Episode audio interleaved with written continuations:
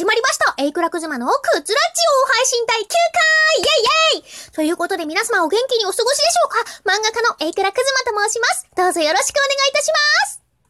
はい。ということで皆様元気にお過ごしでしょうか？改めまして漫画家のエイクラクズマと申します。前回ですね、あの、声が非常に潰れた状態でですね、お届けいたしますので、今回はね、えー、冒頭で、えー、ね、これだけ治ったよということでですね、ちょっとした茶碗をね、差し込んでみました。ね、お楽しみいただけていれば幸いでございます。ということで、えー、今回は、えー、お知らせが3つ、えー、それからですね、えー、こうしてバタバタしている間にね、いただきました差し入れのメッセージをね、一つご紹介できたらなぁなんて思っております。10分少々のお付き合いどうぞよろしくお願いいたします。ということで、えー、まずお知らせその1。えー、こちらですね、えー、第7回、8回の配信で僕告知させていただきましたアニメジャパン2023主催のアニメ化してほしい漫画ランキング。こちらのお話をさせていただこうと思います。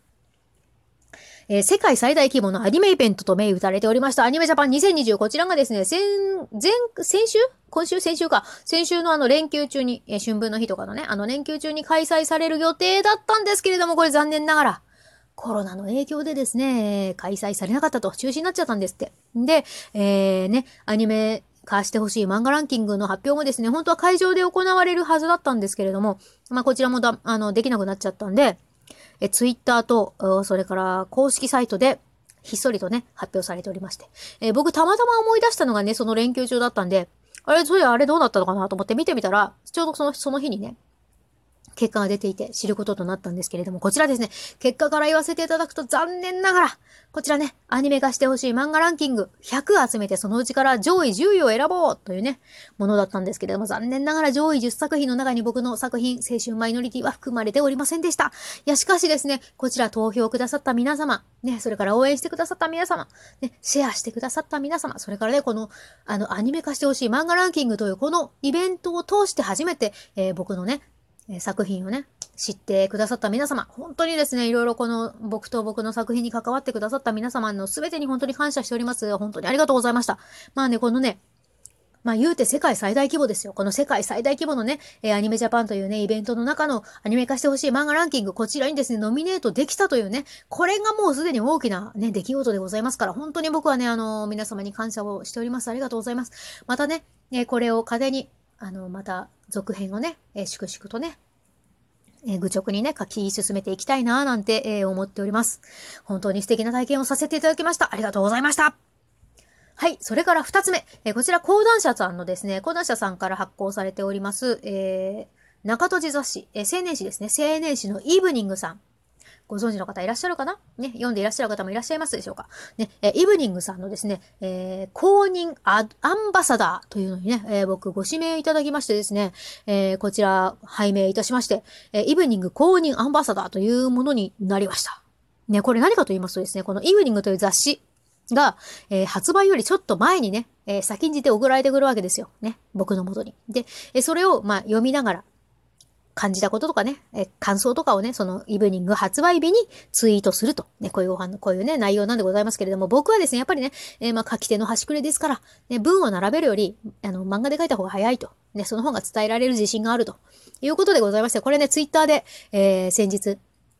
イブニング公認アンバサダーというハッシュタグをつけてですね、えー、ツイートさせていただきました。漫画の、えー、原稿用紙8枚分かな？で書きましたので、えー、ね、イブニング8号の、えー、内容がざっくりとね、わかるようになっておりますので、こちらね、えー、ぜひ皆様読んでいただいて、それからイブニングにもね、えー、ちょっと興味を持っていただけたりなんかしたら嬉しいな、なんて、思っております。はい、えー、それからですね、3つ目。えー、これはですね、えー、このラジオトーク配信の7回目でもね、ちょっとお話ししたんですけれども、僕ね、中学生で社長をされている加藤自衛さんという方とね、えー、ちょっとあの、お仕事をさせていただいておりましてですね、えこちら加藤自衛さんが、え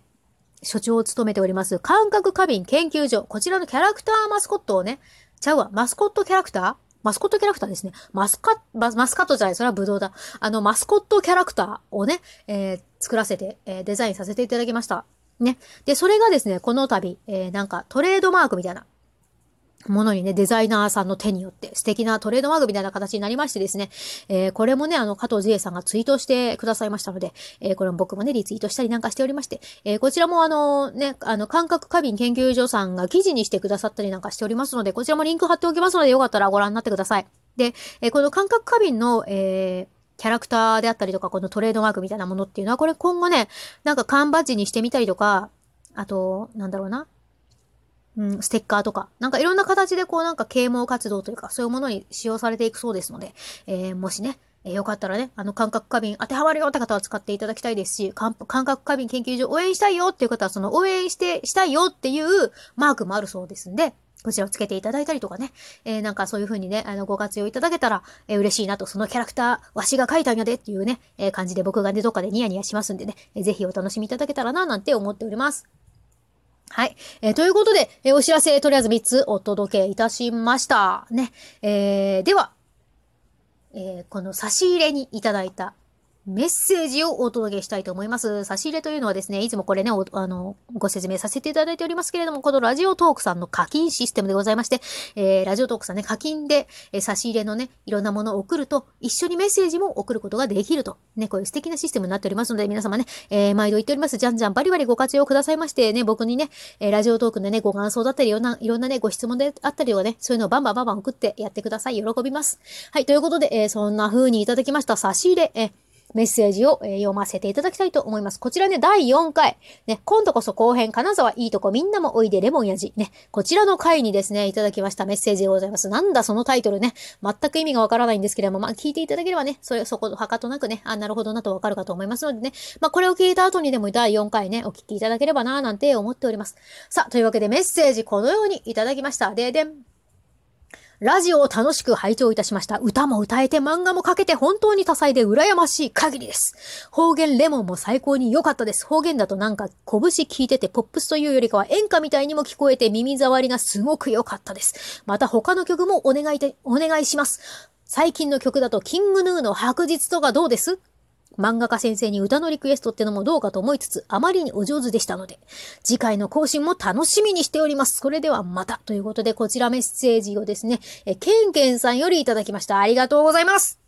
いやーね、えー、これで何したかっていうとですね、この金沢いいとこみんなもおいでレモンや時代4回ね、えー、これでですね、僕あの、地元がね、金沢市、石川県金沢市でございましてね、えー、これで、この中でですね、金沢弁って面白いんだよっていう話をですね、あの、米津玄師さんの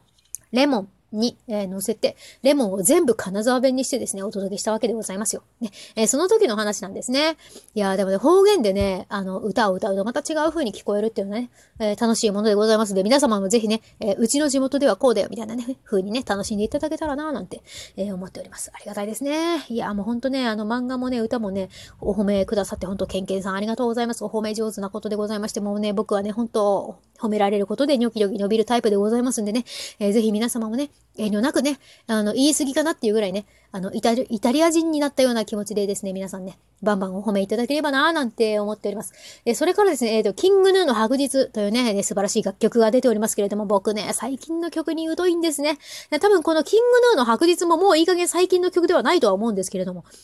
いや、キングヌーの白日ね、あの、YouTube で聞いたんですけれども、いやー、すごいね、いい歌ですし、難しい歌ですね、あれね。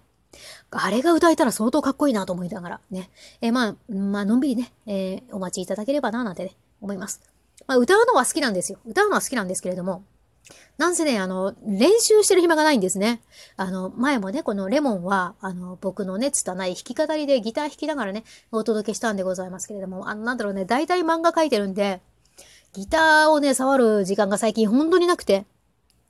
これはいかんなーってね、指先がね、どんどん硬くなくなっていくんですよ。あのね、左手でね、ギターの弦を押さえるんですけれども、ギターの弦ってね、アコースティックギターの弦は金属で、針金でできてるんですね。なので、その針金をね、柔肌でね、こうね、押さえると、どんどんその、針金に順応して、肌の方がどんどん硬くなっていくんですよ。ね、これギターのね、ギター弾いてる人の指っていうのはすぐわかるんですけれども、まあ、だんだんね、もう弾いてないから、だんだんね、普通の指先に戻ってまいりました。ね、いや、まずいなと思いつつ、まあでもね、えー、今は漫画を描くのを優先してね、えー、進めておりますので、えー、またなんかね、え、時間と余裕と、あと僕にキングヌーの白日を覚える、覚えられるだけの脳みそがありましたら、こちらもね、お届けできたらなぁなんて思っております。本当にありがとうございます。さあ、というわけでですね、今回はそんな告知と、え、メッセージをお届けいたしました。本当あの、最近ね、最近っていうかもう、日、日々一刻一刻となんかもうコロナの情勢がですね、偉いことに偉いことにとね、なっておりますけれども、皆様どうかね、あの、お住まいの場所で、えー、元気にお過ごしください。もしかしたら、あの、海外でね、聞いておられる方も、もしかしたらおられるかもしれませんけれども、どうかね、あの、そうそう、あのね、青春マイノリティね、あの、オーストラリアで読んでますっていう方がね、日本人の方がね、あの、日本人だけど今オーストラリアにいますよっていう方がですね、オーストラリアで、あの、青春マイノリティ読んでますよっていう方がね、いらっしゃったんで、本当ね、世界中のね、心配を勝手に僕はしてるんですけれども、あの、本当にね、皆様世界どこにいても、あの、どうか元気でいてください。あの、なんだろう、自分のね、あの、命最優先にあの大事に、うがい、手洗い、しっかりしてね、えー、過ごしましょう。あの、まあね、そのコロナウイルスもなんかまあ聞いた話によると、まあ、もともとね、その罹患率のリスクの高い方でなければ、まあ、5割ほどはそんなに重症化せずに、治るっちゃ治るけれども、ただリスクのある人はもう一週間ぐらいでガッとね、容体が悪くなってしまうということでございますんで、えー、ぜひ皆様もね、あの、油断なさらず、えー、お体大事にお過ごしください。僕は元気です。おかげさまで。花粉症ぐらいです。ね、ほんと花粉が収まれば僕バリバリ元気でまたね、書き、書きますので、えー、ぜひ皆様もね、お元気にお過ごしください。また、えー、僕のね、青春マイノリティもこれからバンバンね、続き書いていきますので、えー、そちらの方も、えー、ご支援、応援いただけたら嬉しいです。というわけで、えー、今回はいろんなお話でお届けいたしました。また次回皆さん元気にお会いいたしましょう。ありがとうございました。漫画家のエイクラクズワでした。